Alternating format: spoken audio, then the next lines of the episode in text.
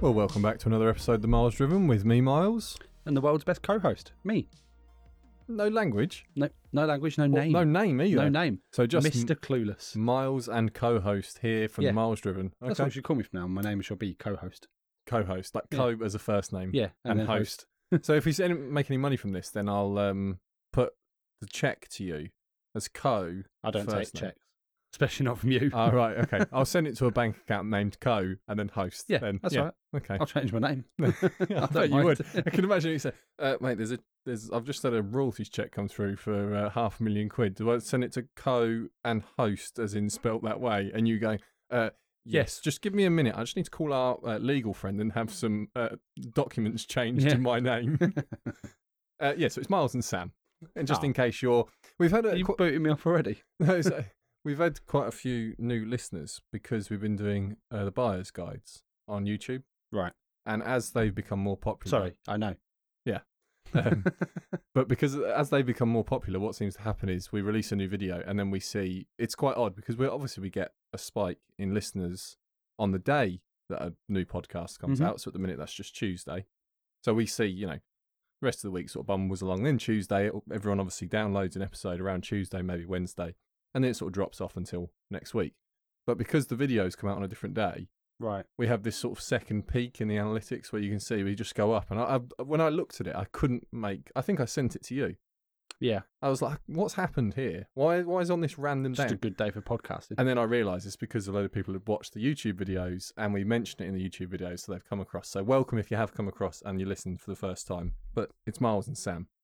And go back to episode three and listen from there. Uh, Yes. I mean, you can go back to episode one, but to be honest, the first, what was it, first twenty episodes are not not our peak sound quality. Then we get better on sound quality because we switched bits of our studio around, and now we've got our full studio, so sounds even better. Anyway, on to the content for today, which is, I think I'm going to call it the supercharged epi- uh, episode. Ooh. Yeah. It's promising a lot. Yeah. Not It's not to do with uh, electric charging. It's actual superchargers, just in case people are wondering. Very good. Now... I thought it'd probably be best, instead of you and I sort of talking about um, why superchargers are kind of disappearing from cars and some of the reasons around that, to sort of put the groundwork for what a supercharger is, because I think a lot of people have heard what is, you know, a turbocharger, and they've heard a supercharger. So they bought a car and someone said, oh, that's a supercharged one. They've bought a car, they said, oh, it's a turbocharged one. But knowing the difference, I don't yeah. think it, I think it's just like, it's one of those terms that you hear. Like you hear people, you know, you can buy a diesel car who will just know, okay, I've still got an engine, but it runs off diesel it's fuel. Usually a bit louder. Yes. Um, and I've got to remember to put the right, yeah.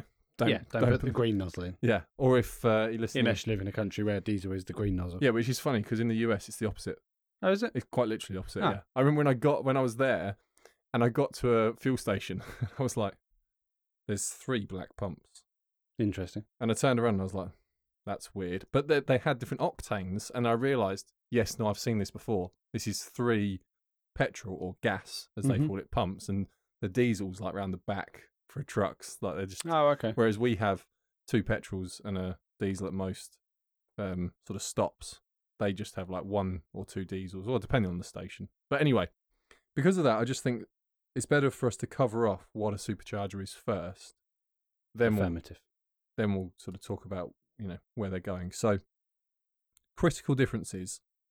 If you've heard of either one, they're both increasing the amount of air going into the engine. That's fundamentally what their what their function does. And it's why if you ever see cars that go to high altitude, people talk about having some a forced induction of some type, because basically you're forcing more air in an area that has less air. Mm-hmm. So if you've got forced induction, at least you're not losing as much. Yeah. Yeah. Although from your peak you are, but at least you've still got enough to keep the thing going. Yeah. Now, the big difference is, and why you see a lot of cars uh, turbocharging, is that turbocharging basically is using the exhaust gas. So, you know, you start your engine, you press the throttle, and fuel goes in, and obviously gases come out. That spins up one side of a turbocharger, which spins up another side, and that's what causes the increase in, in air quality. Oh, sorry, in air coming into the engine. But that's why you get turbo lag. that's exactly why you get turbo lag. Yeah, because it takes a second for, you know, you've put the fuel in, you've increased the amount of air coming out. You can't put the you can't put the fumes in. Sorry, you can't put the gases in before they've been made. Exactly that. Yeah. This is why well, you could try. There was a really clever bit of um, technology done with turbos, uh, and it's why the hot V turbo came out, because it brought the turbos into the V. So if you had a V six or a V eight, mm-hmm. they put the turbos sort of in that V shape in the very middle, which is where years ago you'd be like, "That's insanity! It's so hot there yeah. that they'll they'll really struggle and they'll just blow up." But you know, modern cooling and stuff, they said, "Okay, no, we can do it," and because they're closer. The exhaust gases, because it's right near the chamber, obviously it spools up faster than it does if it's further back. So the further away you've got the turbo, you know, you've yeah, if you've got it in the boot, exactly that. It's yeah. going to take a while. It's it's going to take a bit longer than if it's right next to it. Now, the the other thing is, like Sam said, there's a delay in turbos, which is, as I say, being finer and finer tuned. And the Audi S Q seven used an electric motor to spin up the turbos. Okay. In advance, so you did it almost completely lost the lag. Rally cars have something called an anti-lag system, which I don't want to lose people too early on in this podcast, so I'm not going to go into turbocharging too technically. Right. Okay, because we're it's a supercharger episode. We mm-hmm. might have a turbocharger episode in the future. This is a supercharger episode. So from there, you've got then the other way of forcing air into the engine, which is supercharging. And what that does is it's using a belt that it's wrapped around.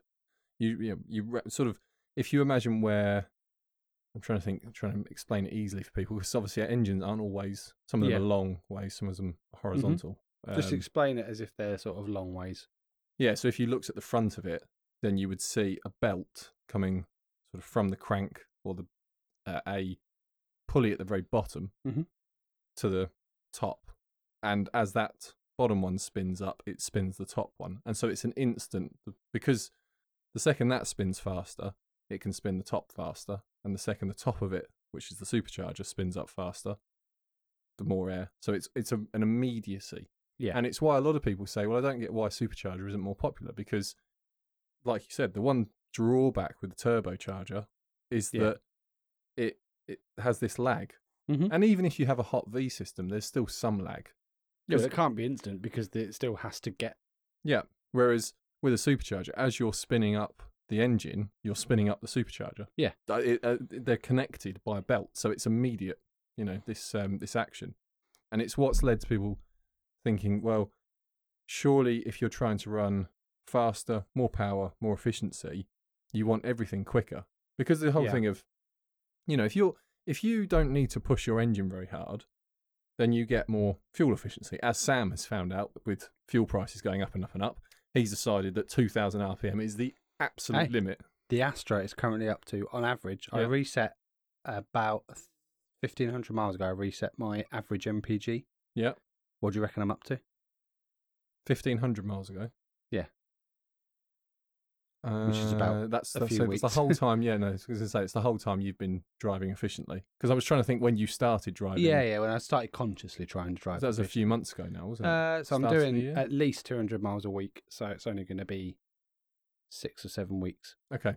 Uh, I would say, because you were quite surprised, forty-four. Ah, I was less in, less enthusiastic then. Ah, forty-one point one. That's still very good. That's still very As good. As an average. Yeah, considering. And I will have the odd day where I've got a little bit of petrol left over at the end of the week. Feel like okay. a bit of a Jersey drive. Yeah. Get it up to two and a half thousand. But by doing that, you know, you're saving fuel.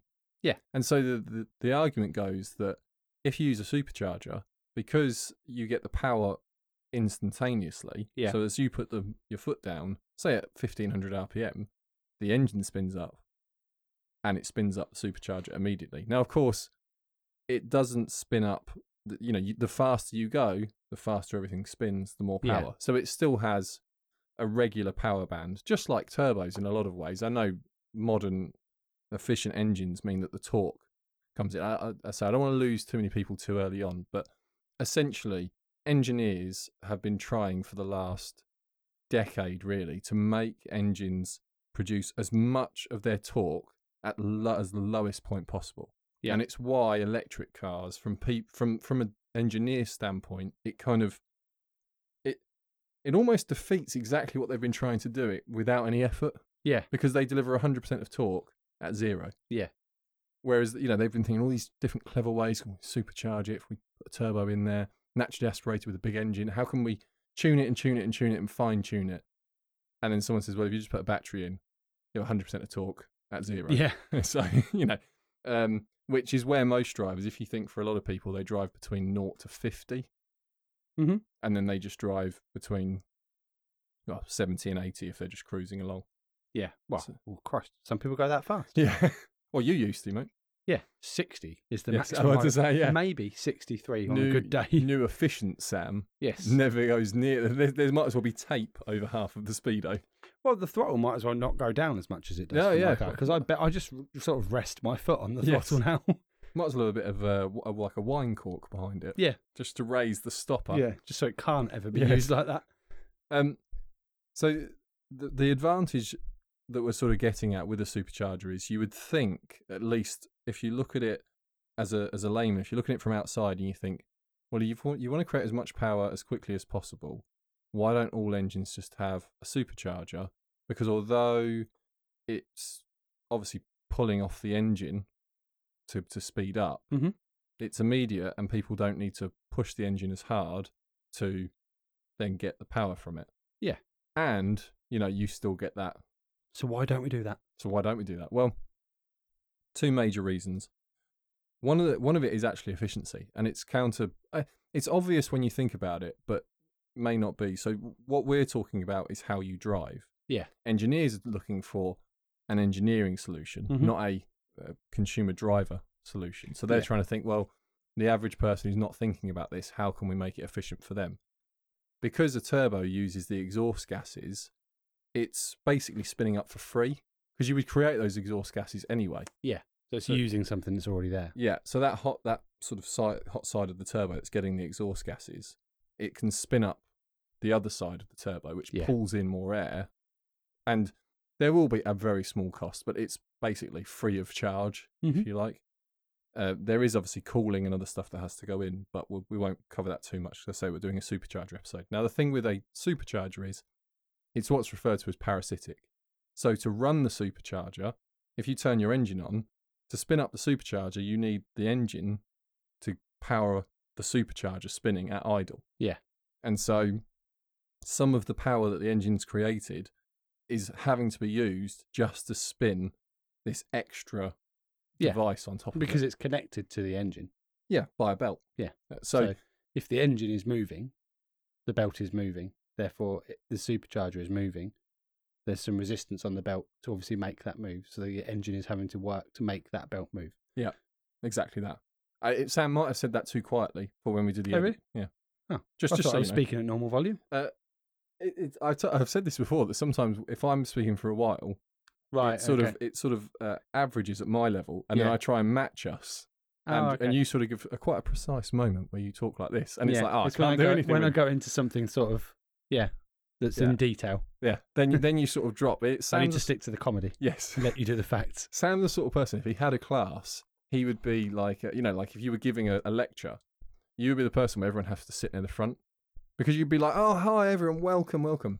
Now, today, we are going to... Well, people probably can't even hear me joking about that because it's going to be below our, our decibel cutoff. But, yeah, you would be like those professors that sort of sit. I told you I used to have a history professor, and he used to recite history without a textbook. He'd come in, yeah, sit at a desk, stare blankly at the table in front of him, hunched over, and recite history. And once he went back two thousand years... We were two hundred years back, mm-hmm. history-wise. And he said, to understand this, we really have to go back seventeen hundred years before that too. And all of us, we're already lost. Yeah. Because there's there's no cues anywhere. There's nothing on the board. There's nothing yeah. written anywhere. He's not told us to prepare anything. So unless you're a verbal learner. Yeah, you had to be a verbal learner, that was for sure. And you take notes. But when you're taking notes, sort of saying, okay, so this happened, then this happened. And someone says... But now we need to go seventeen hundred years back. And you have to draw a massive line. Yeah. Okay, ignore everything for seventeen hundred years for a second. This happened, and somehow it affects this. So, yeah, just just in case anyone uh, didn't... Sorry, I shall that. shout any facts there we go. that yeah. I have in yeah. future. So, but because of that parasitic loss, because the engine has to basically power up the supercharger, your total power you create has a minus attached to it. So let's say you could create eight hundred brake horsepower with an engine and a supercharger, mm-hmm. but you need, say, five hundred, uh, say, sorry, you need one hundred fifty horsepower just to power the supercharger, then your net is six hundred fifty. Yeah. Uh, uh, yeah, I did that right, six hundred fifty. Mm-hmm. Whereas if you had eight hundred horsepower in a turbocharged engine, the the cost is like nothing. Doesn't sound as cool though, does it? No, and it's there's a really, really interesting point to this. We've pretty much in Europe lost supercharged engines. Yeah. Now, the exception would be uh, Land Rover will still sell supercharged engines. If you yep. go for their, both their three litre V six and their five litre V eight are still supercharged. However, I think they have a two litre, which is definitely a turbo because it's from Ford. And I'm thinking that the three litre is about to become turbocharged as well. Now, the reason in Europe they do that is because they're always looking for smarter, more technical answers to yep. things, and costs be damned a little bit. Okay. So when you say, you know, to Audi, okay, but if you fit uh, a turbocharger to this, the position you're going to have to put it in would mean that if it ever fails, you have to remove the engine. Okay. And in some countries, in America, for example, the the designers go, that would probably be unacceptable to our customers, because mm-hmm. having to remove an engine to do what would, you know, like a thousand dollars worth of work becomes four thousand dollars. Almost basic maintenance. Yes. Almost. But also because their their sort of approach to build is it can fail. The German mm-hmm. approach is genuinely no, it doesn't fail. Yeah. Which is Let's why they make it so it doesn't fail. Yeah. Then we can stick it inside. Yeah. The combustion chamber. Exactly. And some mechanics listening to this have fallen off their chair with the idea of German cars or British cars or French cars well, yeah. don't fail, because European, uh, I think German cars particularly have got this halo around them of reliability. They really do. They it, because Whereas the, the only car that's ever failed on me was my van. Yeah. Which was German. Volkswagen, yeah. And the only cars that have really... Oh, I had a Seat, which is built by, well, Volkswagen parts. Yes, yeah, a German group. That had a massive problem because the gearbox went bang. Uh, my Audi S three had yep. multiple issues uh, and multiple problems. My Civic Type R didn't have a single one. No. Your Golf G T I had so a few had, issues. Sam was um, under that car more than he was sat in it, I think. So again, and your B M W, all of your B M Ws have been absolutely awful. So what we can what we can glean from this yeah. is that maybe they shouldn't have the halo that they do. For reliability. No, I think the problem is they they build them. I know we're going off supercharged for a second. Don't worry, we'll come back. They build them to feel very, very sturdy. Yeah. So from a consumer basis, you hear the clunk of the door, you feel that, you know, the drive feels very secure, like a Volvo also has this yeah. effect. And to the average person that doesn't really know too much past the feel of a car, as you, in, you describe them as solid. Yes, you would. Yeah. That, and that's generally how they get... Uh, you know, but then what would seen. you say gets a bad rep, rel- reliability-wise? Uh, anything French. Yeah. Does. British stuff. Yeah. Does. Um, but there's one that gets a, a bad rep that really shouldn't. Oh, are you thinking Vauxhall? No, I'm just thinking Asian. Oh, so, Korean. Japanese and... Uh, Japanese generally is seen that it falls apart, but it will run forever, most yeah, Japanese stuff. But not necessarily true anymore. Oh, absolutely not. I mean, do you know what I mean? I'm just trying, I was no, trying to get no, no, across yeah, yeah. the point Sorry. that look, some car countries have yeah. halos around them yeah. when they shouldn't, and others are seen, well, that's Japanese, that will fall apart and it'll rattle, and yeah. but the engine might last, but the, the whole car last, won't be everything. there. And it's so, it's based on some, you know, the first batch of Japanese cars to come to Europe and the U S A, or North America, I should say, because they went to Canada and rusted straight through as well, Yeah, uh, is that they didn't weatherproof them, whereas obviously... If you're Volkswagen, you, you from from the seventies, you were like, okay, we should lift the, the side of the car up yeah. and fire uh, sort of stones at the bottom of it, mm-hmm. and then we should put it in, you know, sort of a, a salt bath and see what condition it's in. Yeah, and then they decided that holes were unacceptable, and so they started, you know, doing all these different types of weather treatments, galvanizing bits of it, and all that sort of stuff. All the bits that have become very important. Yeah. The different, and obviously the Japanese, for whatever reason, cost would have been some of it. Partly they didn't salt their roads. Yeah, so they, did, they didn't know that no, they, they ex- needed to do it. They exported like. this stuff very, very cheaply to buy and said, well, it works. And everyone went, yeah, it works, but my wheels have rusted in half. Yeah. As you know, and when I sold Mazdas only twelve years ago, it, corrosive wheels with corro- you know the bubbling on the yeah, wheels, yeah. that was still a problem. Yeah, which is just mental. But a lot of these manufacturers learned that, and it's why a lot of them, if they they sell cars to Europe for the European market, as in they know it's going to Europe, they know it's going to America, yeah. Canada, they know it's going to countries that will salt roads, will have poor weather, et cetera, et cetera. And so they've had to start building them much more solidly than they ever did before. Mm-hmm. So I think, but they don't. They still don't feel. I mean, if you get in most Japanese cars, they still they don't have the the solid feeling of the no, door and all not. that sort of stuff. But they're just as safe, most yeah. of them. I mean, you know, we're, t- we're talking very average like for likes here. I'm not saying that I don't know a, a Suzuki um, Swift Ignis Ignis is as tough as a brand new F one fifty. Uh, you know, could be that. Could be. You know, you know, an Audi A eight is, would probably take an accident better than a Suzuki Ignis. Maybe. But it's not to say, you know, when you're doing like for like. Yeah.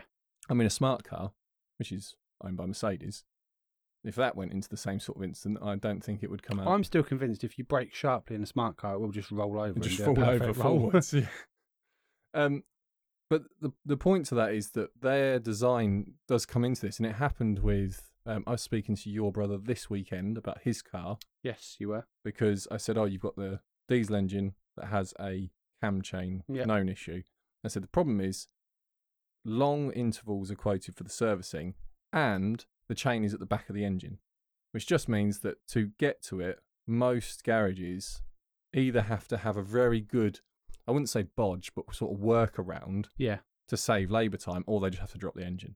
So it's just one of those designs where if they'd thought about it and they were thinking maintenance-wise, they go, hmm, let's, you know, we'll have to compromise some of the vehicle's driving characteristics to do this. Well, generally European cars don't, whereas American cars, there seems to be more of a conversation of what's cost-effective, what do customers want, and can Billy Bob in his, you know, tiny little shack yeah. fix this?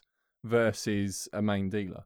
And because of that, superchargers have remained popular because they're cheaper, they're more sim- they're, they're, the simplicity of them is, yeah. is much easier for people to work on and much easier to understand for a lot of people. And if they break, you know, if you snap the belt on a supercharger, then you're just going to have a huge loss in power. As long as it it's not interference, as long as it doesn't yes, run. It hasn't broken everything else on yeah, the way through. Yeah, as long as it hasn't taken everything else on the way through. But if you just snapped a supercharger belt, supercharger won't work.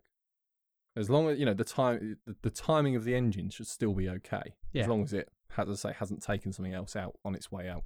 And then you just got to replace a belt. Replace the belt and your supercharger will work again. You might have an engine light on because it wonders what, what's just happened. Yes. If a turbo goes pop and it's at the back of an engine, which being that, you know, cars today are expected to do much, much higher mileage than they've ever done before. Yeah. Uh, and people's requirements for servicing, people's demands for servicing are bizarre to me. Like people think, oh, I don't want to service my car very often. It's like, I understand you want to save money, but there's a classic saying of oil is cheap and engines are expensive.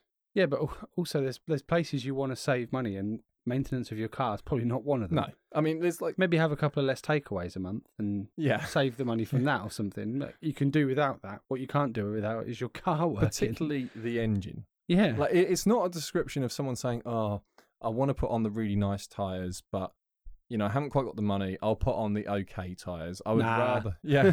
Just get the ditch finders. Yeah, just fine. get the ditch finders. Just understand the, the limitations cheapest. of your car. Yeah. But when someone's saying, well, look, you're going to have to do an oil change and really just do it every X number of miles, and someone goes, oh, I just want to do it every twenty thousand. I just don't want to be in the dealer. And it's like, well, parts wear, they're lubricated by just oil. Yeah. An engine still heats up and cools down and heats up and cools down as it has done since the combustion engine was invented. So oil obviously has got better technology behind it, but it can only, you know, it, this is not a huge cost we're no. talking about. But because of that, yeah, there's there's going to be more pressure on things like turbochargers that need cooling and everything else. what was it? I did a buyer's guide for um, the Porsche Cayenne, the first generation. Yeah. And they decide, and I have no idea why Porsche decide. I genuinely have no idea, because you'd say, oh, it's cost saving, but this is Porsche. Yeah. They run the coolant pipes through the middle of the V on the turbo model. Right. And what happens is, over the top, they're plastic. Okay. So, as you can imagine, they heat up, they cool down, they heat up, they cool down. And after a decade, they crack. Yeah, obviously. Which, if you catch early, and you know a little bit about cars, you see there's coolant leaking from around my engine. I should take it to the garage, and the mm-hmm. garage say, good thing you got here in time, because your engine, they, that's the coolant system for the, t- you know, to cool, keep the turbos cool. Yeah. This whole thing would have gone bang. But people who don't notice, keep driving, keep driving, and by the time smoke is coming out of the bonnet, then they think, oh no, I've got to sell it. And then you turn up. And then I turn up with Sam and I go, oh, this looks like a bargain, Sam. I reckon I few, reckon we can fix this on your drive. Half an hour on your driveway with a jack stand and we'll be there. Yeah. Um, so going back to turbo, uh, sorry, superchargers, I hope we've sort of clarified how they work. So you, the, and the, one of the reasons why we, we've stopped seeing them so much is an efficiency argument against them, because they take power to run. They're parasitic. I mean, it's fair. If it's you fair. Asked anyone that owned a Mini Cooper S, the R fifty-three, the one that I looked at buying, yeah, yeah, they would probably say to you, not the most economical car I've ever driven. Probably what they would say, though. Great fun. Great fun. And you know the worst thing, Sam? Do you know the, that car? Having having been in one, I'd yeah. say, yes, they are quite fun. Terrifying to be a passenger. Yes, I bet. That car was replaced. So the Mini Cooper S R fifty-three, if you're not familiar with it, it's two thousand one to two thousand six. They were supercharged. Okay. And cheap as chips. Yeah. Well, and even today. That's uh, what I mean. Yeah, yeah. Today you pick one up for about I mean, even when they were new, like, yeah. from the market they were in, they were incredible value. Now, they were replaced with a one point six litre turbo engine. Yay. Which had a catastrophic cam chain failure. Right. As in, they went from a problem, which was, you know, superchargers inefficiency, but an owner's sort of, you're a bit limited to where you can go with power. You can put a smaller pulley on them. Mm-hmm. Um, you can remap engines, things like that. But really, you you need to put a bigger supercharger on. That's yeah. where you go up and up and up. And it's John Cooper Works ones. You know, you can do a little bit to the mapping, but with turbos, there's probably more. Well, not probably. There is sort of more scope, particularly if you're working in a tight engine bay. Because a Mini yeah. Cooper, you could say, "Oh well, I'll just put a bigger supercharger on," and then try and close the bonnet, and realise, ah. Yeah. Can't do that, you know. Um, so there is all these different limitations that if, again, if you've got a big V eight um, I don't know, muscle car in America, the, the engine, on, uh, the space under the hood is so big. Yeah. They just go, well, let's just put a bigger supercharger on it. And, oh, not enough power. Let's put. I mean, we've got so much space here. We could we could put another engine under if we wanted to. You know? And remove one of the headlights to make more room yes, for exactly. air intake. Yeah. yeah. So... what has happened, the, the sort of continents have drifted a little bit. Now, the Japanese, interestingly, they seemed almost non-committal. They've looked at ways over the years, you know, VTEC for, for Honda. Yep.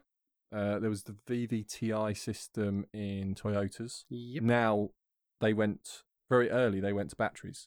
Okay. They went hybrid very early. So they said, well, yeah, we do need a boost.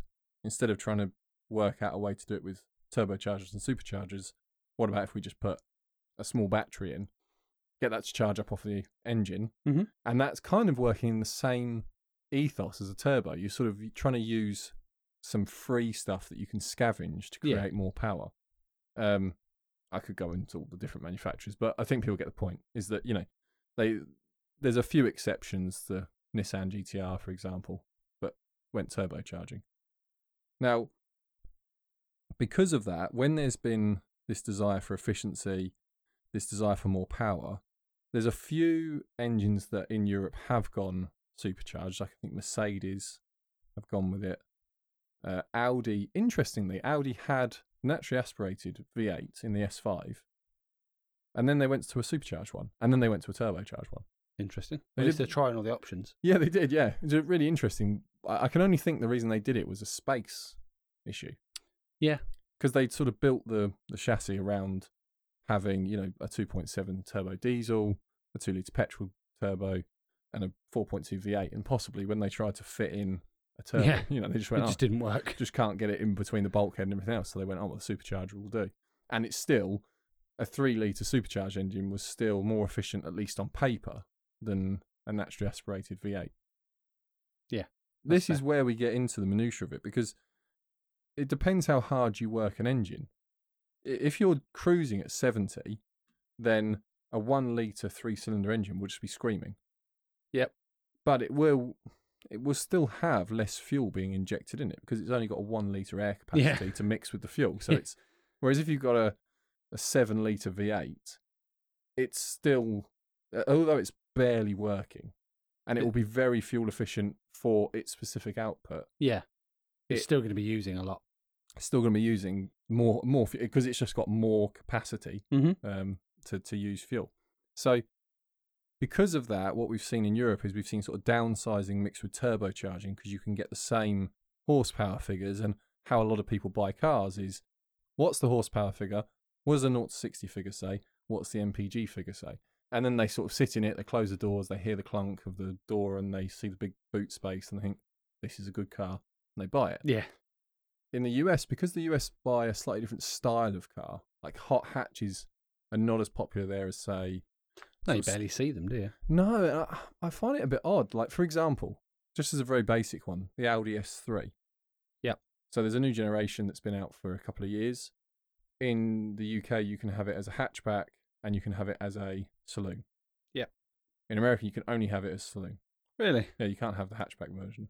And it's like, they could offer it, because, I mean, they build the body shell. Yeah. But this, this is nothing for them to just say, oh, we'll just give them the option because we've got to ship it over there anyway. Yeah. Like, to us, it's going to be built in a factory. It's going to be put on a truck, put onto a boat and shipped over there. So whether they pick the hatchback or, but for simplicity, they just go, they won't want it. So they'll give them the saloon.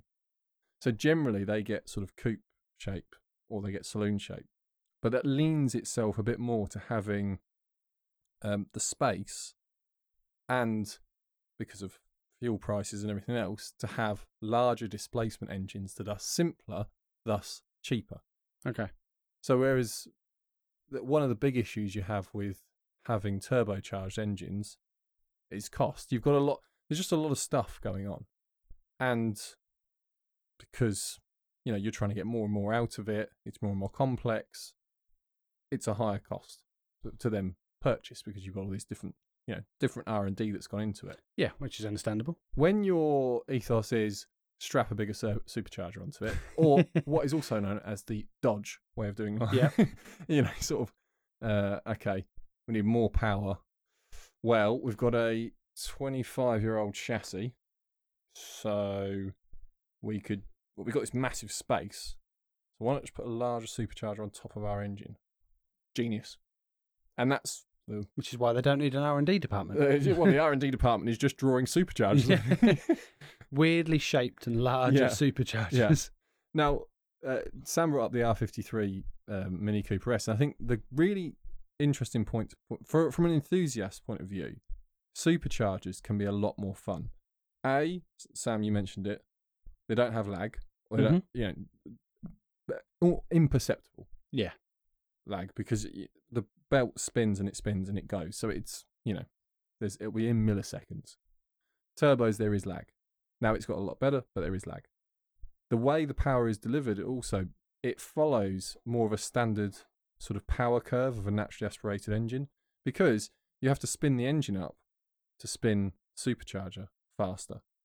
So the one is affecting the other, which then affects the other. So yeah. It's like this never-ending... a really vicious cycle. Yes. We spin up the engine faster, which spins up the supercharger faster, which spins up the engine faster, which spins up... So it's, yeah. you know...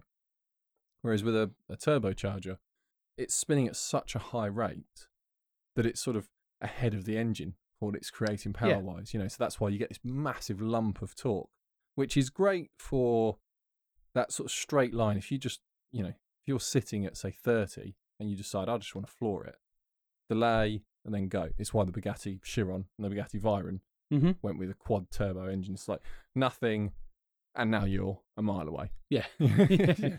Um, whereas with with supercharging, you've got that sort of natural, sort of, you're picking up, picking up, picking up, and then it'll always be at the very top is where you're going to have the majority of your power, because you've got to spin the engine, spin the supercharger. Yeah. So the faster the engine spins, the faster the supercharger spins.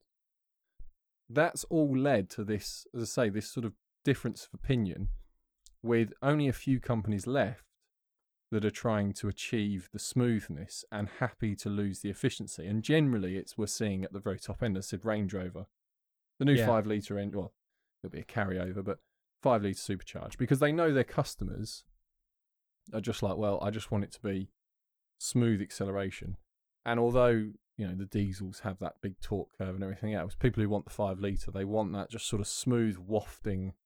I was here and now I'm far away. Yeah. You know? yeah. Uh, whereas, I want to do it in a serene and dignified way. Yeah.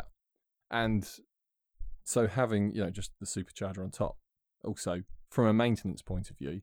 And I, I find it interesting because I suppose there isn't the, I wouldn't call it arrogance. I'd just say it was confidence. It's, you know, if when Mercedes build a car, when B M W build a car, despite what issues their previous model may have had, they're a bit like uh, Ferrari. Ferrari will build something and say, this is the best car in the world. Yeah. And so they'll say, this car is not going to have a problem. And you say, well, you said that about the last one. And it's on fire. Yeah. And it, and, it, and it had a very expensive bill for a lot of people. Yes, but this one will not. Ten years down the line, this is one of the biggest issues and why people say there's n- very few cars more expensive than a cheap, and then insert German okay. prestige brand. You know, yeah. very few more expensive cars than a cheap B M W. Mm-hmm. Because now... You've definitely found that out. I definitely have. That's the thing, is because there's so many bits that probably haven't been maintained or haven't been properly maintained or have been costly for owners that may not have been so bothered. Well, people just want the prestige of the brand. They're not necessarily yeah. bothered about the maintenance that comes with it.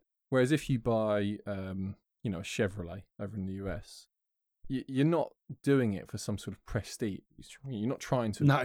Uh, but if it's got a big supercharged engine, and then you go, I say, to Billy Bob, who, who's been taking care of your family cars for years, and you say, oh, I got the new one. Yeah, it's the new one. It's And he looks at it and he thinks, well, it's the same sort of thing. It's a bit updated, but I mean, it's just a supercharger on top of a V eight. And I know yeah. V eights very well, and I know superchargers very well. So, yeah, no problem.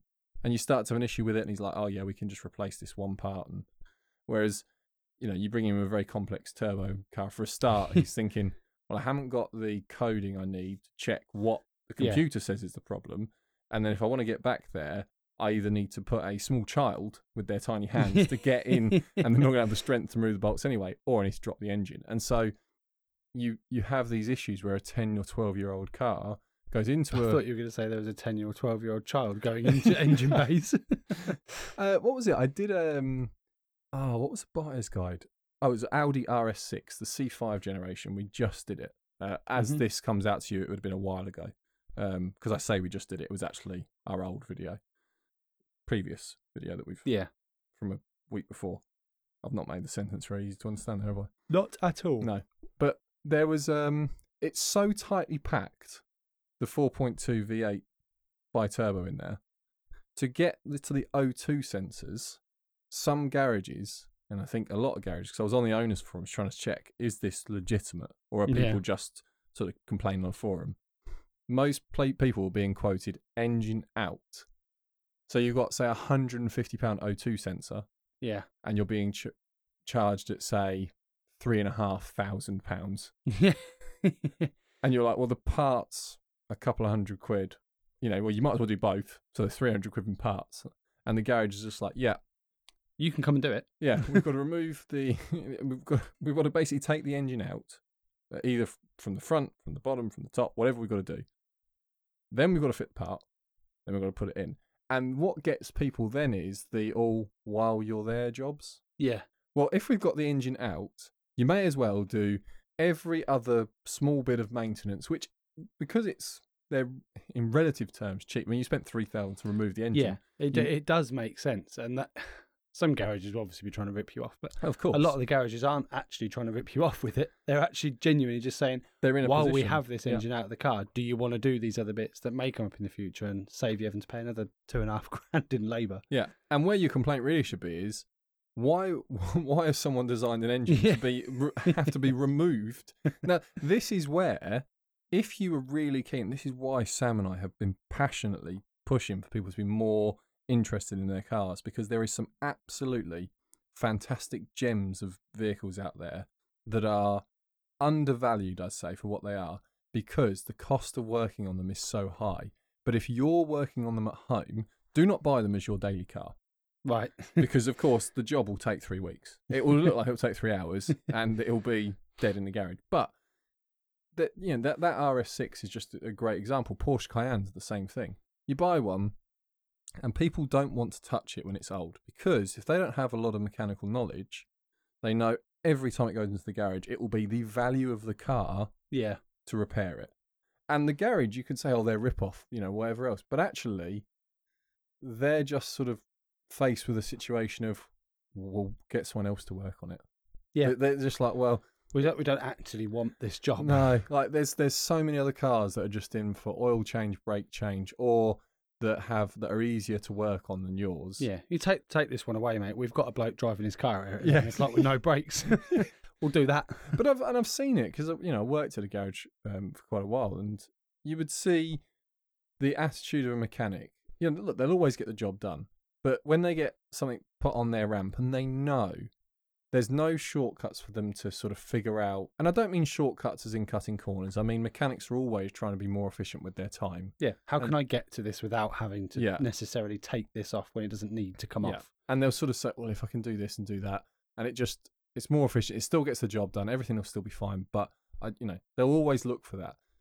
But if it's a very complex car, they know it's by the book or it's nothing. Yeah. And a lot of the time, if they don't work on it very regularly, it goes over their time hours, which means they're not going to hit their targets for the week. But, so they just don't, like, they'll they'll look at it and they'll they'll charge extra because they're like, if anything is seized, you know, bolt that is seized, and you're talking about a fifteen-year-old car, many bolts are seized. I know that. Yeah. So they're just looking at it like, well, it's, it, this is a lot of work, a lot of effort. And, you know, if if the person doesn't want to bring it to us, there's easier jobs out there. Mm-hmm. This is why, let's say, to, to learn some mechanical stuff. And I hope today, just like with the supercharger, just understanding the difference of what a supercharger and a turbocharger is doing. Understanding that if someone says, I've got a car for sale and the supercharger isn't working that, you know, that well, it's old, or I've taken it to a garage and they've said that, you know, we shouldn't drive it because the super, you know, a, a supercharger's failed, because it happens with age. Yeah, yeah. That's a different story to a blown turbo, because if a supercharger's on top of an engine and you can see it and you can work on it yourself and then remove it and it yeah. hasn't done any other damage to the engine, which is a critical point here, you take it off, you put all your new belts on at home, strap it all down, check it's all timed, start it up. If you've got an engine that's got blown turbos, um, what's a really good example of that? Range Rover Sport with a three point six litre diesel engine. Right. You cannot, or at least not without some gymnastics, get to the turbos if and when they fail. Because they're, they're known sort of, you know, these are turbos on... heavy cars, one hundred fifty thousand miles or whatever, they'll they'll start to... Mm-hmm. Um, well, you have to lift the chassis off, the, the cab off of the... That's all right. Yeah, well, if you've got a ramp, that is... A, and the thing yeah. is, Land Rover actually did... I know people like to bash Land Rover, but Land Rover did think about it because they went, well, you know, it's like twelve bolts or something like that. Like, it's not a lot of work to unbolt the cab from the chassis. I will stress, if you're listening to this and you're thinking, oh, that's well, that's just all for the same for Range Rovers. It is not. This is Range Rover Sport, first generation, specifically and only, because yeah. no other Range Rovers of that, the, the big Range Rover of the time, L three twenty-two, that is not um, chassis on frame. Okay. Yeah. So I, I've seen it. Like, again, we did the L three twenty-two buyer's guide, and I was looking for, is there anything that I've missed? So I always do this check, you know, I'll go onto the forums and just see if there's anything that, you know, through researching it that have been missed. And the amount of people asking, do I need to lift the chassis off? And the amount of, you, you just see people like, you can't. Yeah. You know, they're sort of sick of the question, but they know why. It's because the Sport of the same age, you could. But again, yeah, if you had access to the right tools, the reason workshops do it is there's two options. Remove the engine, remove the body. And the body is, a, you know, I wouldn't say a handful, but it's not that many bolts. And, you know, you unplug everything. Yeah. And then up it goes. The engine is take the whole front of the car off. Yeah. Unbolt the whole engine, get a crane, lift it out, and work on it. So it's just for a workshop. They go, oh, it's actually easier for us and thus cheaper for, for you, you if we just lift it off. But people get terrified of that. But that's a situation where the turbos are in a position where you're just not able to really yeah. get to them. And the same, the problem with the L three twenty-two with the same engine is, I think one of the turbos you can get to with the engine in situ. Mm-hmm. But the other one just is, you would have to remove the engine. And you can't split the body from the chassis because it's not chassis on a frame, uh, chassis yeah, on frame. So definitely don't get one of those. So I was looking at one Of course of you were. oh, I'll tell you what, a few of them went for an absolute bargain price. The thing is, if the engine's good... Yeah, but the one you buy, it won't be. Oh, definitely not. No, well, it wouldn't be entertaining for our for our channel, would it? No, that's very what? true. Even if I was trying, because I've tried to buy good cars. Yeah, you have. And, and they're you, usually ones you spend more money on, they actually cost you more yeah. or just break. And Sam's there next to me as he sees me, saying to him, this is a good one. Like, I've, I'm spending a bit more. And he still, and he says the exact same words he says to me as if I was buying a bad car. Which, look, we don't have to buy it, mate. We can go home. It's, it's not. It's like watching someone trying to make toast and they're trying to find the best slice of mouldy bread. Yes. Yeah. The whole loaf's mouldy. It's yeah. all covered in Throw fur. It out, yeah. But they're still trying to find one. Now, this one's not too bad, though. You know, we could just scrape the bit of mould off this corner. Yeah. She'll be good to go. Yeah. And I'm sure there's not mould underneath. No, no, no, definitely not. I've looked at the, the, the surface. I've glanced at there's the surface. There's no surface mould. No, no. So it's fine. There might be some deep-rooted mould. Yes. So, yeah, so that's your difference between supercharged and turbocharged. Why do uh, why does it not happen, or why are supercharged disappearing? It's an efficiency argument because of the way uh, tests are done, particularly emissions tests and fuel economy tests. Uh, turbocharged, turbocharged engines come out better on all of the tests. Yeah. Real world, uh, I'd say a turbocharger probably still comes out better, but not to the difference that you'd expect. Right, okay. The, th- the thing is, if you're driving a supercharged engine very sort of slowly and lightly, then you're still using the supercharger because, as I say, it spins off of the engine. So if the engine's spinning at all, then the supercharger's spinning. Mm-hmm. With a turbocharger, like Sam said, there's always a lag. And what that means is that you need a certain amount of exhaust gases yeah. to, to be coming out to spin the cold side or to spin the inlet side um, at a speed high enough to increase the air going in. I hope that's made a bit of sense. But and what a supercharger is doing, it's actually doing the same sort of thing. It's like a vacuum. It's still sucking air in. It's just the rate it's sucking it in is the rate of the engine speed. Yeah. So if you're just cruising, what actually would be a better answer for supercharged engines, if they could, would be that they could sort of disconnect. Yeah, so you'd almost need like the a, pulley to be able to disconnect. Like a clutch. Yeah. Like a clutch on the, yeah. on the pulley. So if you're just doing seventeen, you just want to cruise, you can just sort of, you know, a clutch. I think there is a car that does this. You get, you would get a bit of lag then, though, I imagine. Well, you, you've got the time it would take it to reconnect. Yes, the reconnection time. It wouldn't be much. But, but this is where the problem would be. It would be down to the user, wouldn't it? Because you, you couldn't really... You could automate it, but like you say, if you knew you were about to make an overtake, yeah, so so that you didn't get any lag, you would want a switch that you could sort of say, make sure that it's engaged mm-hmm. and then go. Whereas if you were waiting on a clutch to do it, it would be like an automatic gearbox. It would think, realise what you want to do, and then shift down for yeah. you. I know I've made that seem a lot longer because dual clutch gearboxes are much quicker, but there is still some thinking time because it needs to understand what does the operator want. Yeah, because do. it doesn't know what you want to do all the no. time. It's not telepathic. No. Uh, even though they're trying to make things. Have you seen these new systems, Sam, where it scans the road ahead of you? Oh, really? Yeah, and it sort of says, there's a hill coming up. Yeah. He's or she's going to want more power when they get to that. Mm, and I'm not can, sure I want that for my car. What, it to sort of say, probably want to want more power. Should just get that ready to go. And then you're thinking, actually, you know what? I'm going to slow down on that hill. Yeah, yeah. whilst going faster. Yes. Because your car's telling you that you need to go faster. Yeah. Um. And so because of that reason, but the big advantage with supercharged engines, and one of the things I would say is if, if you know, you were listening, one of, one of the listeners came in and we had a supercharged engine here in our little studio and we sort of were just looking at it with them and you were trying to point out how it all worked. Yeah. I think people would come away with it. The understanding they would have would be easier with a supercharger. Whereas if it was a complex turbo. No, I think that's fair. Yeah. yeah. Because... You know, can you imagine trying to say to someone, okay, this is the position of the turbo in this car, but it's in a different position here. It's in a hot V in this one. Yeah. And this one here is a twin scroll setup. And you're trying to explain all these different setups of turbocharging. And, you know, some of them are twin turbo with a little turbo because you spool that up faster and the big turbo for more power. It's all a complex way of achieving ultimately the same Yeah, this thing. Is the supercharger. This is how it works. Yeah. You know, and, and of course, yeah, it, but that simplicity comes at a cost of some efficiency. But if you look at the life cycle of a car, and this is a really interesting study if you're boring, like me. Yay! But it, the, one of the really interesting things to talk to people about when they are desperate to have their eyes glazed over mm-hmm. is if you were going to own a car and you knew you were going to own it for one hundred thousand miles, work out what the cost would be in fuel and then predict what the cost would be in maintenance for two different spec, you know, uh, engines. Okay, yeah, I and see so where you're someone, coming from. Someone could say, oh, I'm going to buy a diesel because I'll get, you know, uh, two-thirds on top of the efficiency.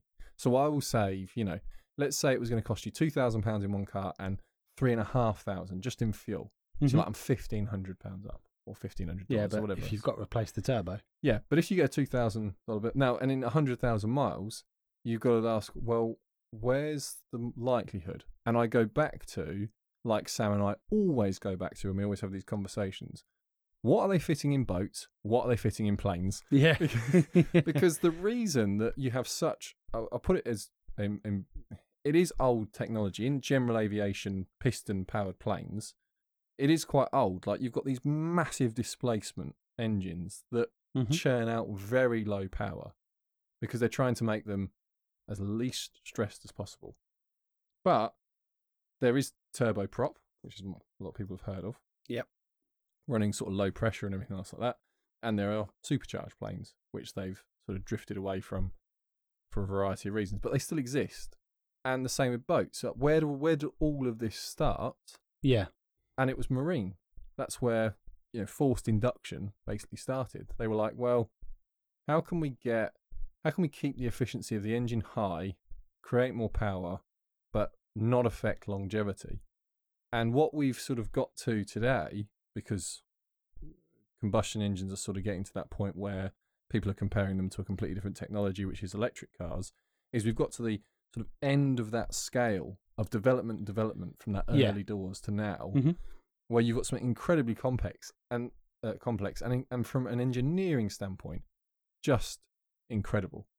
The stuff that that's being created today is really incredible. The problem is, from a maintenance standpoint, the reason the mechanic is the mechanic and not the engineer is because he wanted to be a mechanic or she wanted to be a mechanic. Yeah.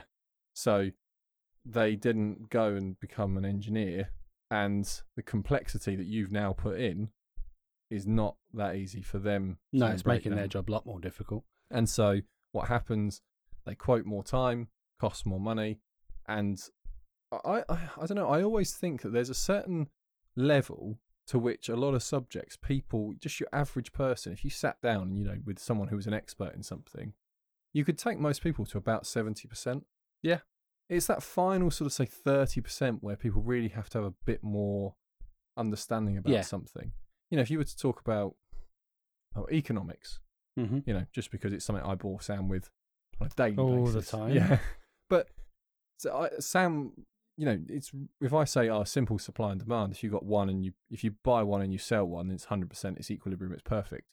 It's really simple to understand that. When you start talking about supernormal profit and you say, well, it's called that because you've got no competitor, you've got one person selling, so they can charge whatever they want, so we call it that. And then you have a second competitor, and so what happens, price becomes competitive. Okay. And then you go into the like really complex mathematics as to how central banks work, and you start to look. Yeah, yeah. So I, I think this is a, a bit of a step change with a naturally aspirated engine, because you're just teaching people fuel goes in, air goes in, spark happens in a petrol car. Yeah. An explosion happens, it forces cylinder down, mm-hmm. that moves the crankshaft, the crankshaft spins another bit, spins another bit, and you move. And then we add a supercharger on top of that. And what we do is we put a belt onto that bottom bit that spins, and it adds in even more air. Because you add in more air, you can add in more fuel, and you get a bigger bang, which gives you more power. So it, when you start going into then finer engineering. Oh, yeah. And so I think that's why, in a very long roundabout way. But I, I hope people who take can take something away from when we do these, when we, when we do these sort of more specialised podcasts. Mm-hmm. So this isn't everyone's interest. So a lot of people are more interested when I talk about an M G B and Sam and talks do a about quiz. Yes, uh, or a shovel. Yeah, but you know, now and again we do want to do, like we, we did our Range Rover history one, and you know, there's there's certain times when it's just it's great to really dig into some of the details of things. Yeah. So, I think because superchargers are increasingly, the, the one thing that could save a supercharger, ironically, is the exact thing that will likely kill it, which is electric power. Yeah. Because if you could spin, which is technically possible, if you had um, some mild hybrids, starting to look at this option, if you just use electric, uh, the electric power coming off of, say, a big hybrid system to spin up a supercharger, then you no longer need it. It doesn't. It's no longer parasitic. Yeah, it yeah. no longer runs off the speed of the engine. Now it would need a computer to tell it, because obviously if it just dumped all a hundred percent of its air in at yeah. zero R P M, or what thousand R P M, it yeah. would be catastrophic. But yeah, a computer program, electric motor, and a super. Now you're building in complexity, which again is another problem. But you would have greater efficiency. True. And it's just funny that, as we would probably, if it wasn't for this recent success, you know, the last five years of electric car improvements or, and sales and everything else, mm-hmm. and, you know, the more mainstream companies have, tr- I think it's sad, maybe some people don't, but I think it's sad that they've basically just cut all this research. Like, it's it's finished. Not, yeah. That, I wouldn't, that's unfair. They are still doing this because the world is not going to electric cars. Parts of you know, Western Europe and America are looking more and more strongly like they'll have big markets, China as well, but no one's trying to sell a Nissan Leaf in Cambodia. No. You know, for example, uh, or Peru probably. Mm-hmm. Uh, there's going to be parts that's still going to be buying combustion engines for a long, long time yet. It's just that the huge amounts of research and development budget that would probably at this point be saying, okay, we managed to do electric turbocharging back on that S Q seven, and Mercedes, you know, Mercedes did this hypercar recently. Yeah. And they've done a similar thing with electric super, uh, turbocharging. So that would probably be where they would be looking at now anyway. They'd be saying if we put bigger and bigger batteries in, they but they would be looking to supplement internal combustion engines and keep pushing them ahead. And instead, they're just saying, why don't we get rid of it entirely and put batteries in? Yeah. Um, and that's sort of creating this different type of technological race. Interestingly, Sam, you'll like this. You know how um, the world's heating up, et cetera, et cetera? Yeah. Apparently, there's a billionaires sort of club of research and searches happening in Greenland. Because the ice sheet's melted, yeah, there's a load of uh, cobalt reserves oh, okay. that they can now, for the first time, get to, and they want to build electric car batteries with that cobalt. Lovely. So they're going into an area that was previously untouched and mm-hmm. mining it to get those out to get more oh, good. I just thought, I mean, nice and green. I try, I'm trying to be very down the middle there and not be. Uh, yeah. I, I let Sam do the um extreme the un- unsolicited opinions on stuff, but but yeah, just just uh, how just, idiotic. Just an interesting um. point that I saw the other day, and I thought, oh, Sam needs to know that. Yeah. What was that one thing? Um, oh, did you, you talk about uh, there was an F two car? Is it G P two or F two? F two. So it's just a, we'll end with a little bit of news, which was probably a couple of weeks ago for you now. Did, did you find out? I found out a few details about this. I've read the story on it, so I've probably got the same details as you. Okay. Yeah, but it's in uh, Czechia? Czech Republic. Yeah, well, Czechia. Czechia. Yeah, now. Yeah. If you want to be correct. Yeah. Well, the article didn't, because it said the Czech Republic. Did it? Yeah. Oh, interesting. Just in case you don't know, the Czech Republic changed its name to Czechia by a vote. But I then spoke to someone who was from the Czech Republic, or sorry, or Czechia, and they were they said, no, that the biggest province, or the biggest area is called Czechia. So when they had the vote, of course, the majority of people that voted were from Czechia, and they yeah. voted to change the country name to their county name. Yeah. Which is a bit like having the vote. It's like calling it Yorkshire. Yes. Or London for the whole of yeah. England, you know, because you'd have the biggest number of people there. But anyway, Uh, it's the second time. Yeah, no, but they could, but they couldn't catch him the first time because he was wearing a helmet. Yes, which I think is brilliant. But he wasn't like weaving through traffic. No, no, he's just still sort of massively illegal and dangerous. But I mean, you're in a non. I think there's two views I have of it. You're in a. It's not a road legal car. You're on a motorway. You've been filmed doing it, and what will doubtlessly happen is someone not in Czechia, but someone in the U K, no doubt, someone in Wales probably, and they'll bring the speed limit down to ten miles an hour. Yeah. It was thirty. We want it to twenty. Now we want it to ten. Because because something happened somewhere else, but I saw it on social media, which means it's a problem for me because someone yeah. shouted about it. So it, from that side, I'm, I'm a bit annoyed that they've done it because whenever they do these sort of things, unfortunately, people just run out who are, don't, you know, and they, they overreact. On the flip side, funny to to do it once and be like, because did you see in the clip there's a Bugatti Chiron yeah. behind it? And do you know what the funny thing was? Someone commented saying, um, "Oh, that will be that guy who ran down the uh, autobahn autobahn in his Chiron because he was a Czech yeah, millionaire." Yeah. Okay, and someone was like, "No, it's a different person. It's another Czech billionaire yeah. who owns, who a, owns Chiron. a Chiron." So, I don't know. There's loads of them just going around. I don't know what's happening in Czechia, but they've got an industry that I want to get in on because there yeah. seems to be a load of people driving around in Chirons and and Formula Two cars just yeah. down the motorway. So seems um, like a great place to move to. So the ending result of this podcast is move to Czechia. I think so, yeah. yeah. Or at least, uh, yeah, go on holiday there and yeah. rent, rent a car because I can imagine, from what I've understood, see now, some great sights. Be like an R S four or something. Oh, yeah. yeah. Sorry, sir. We we've only got the economy. We're out of F two cars today. Yes.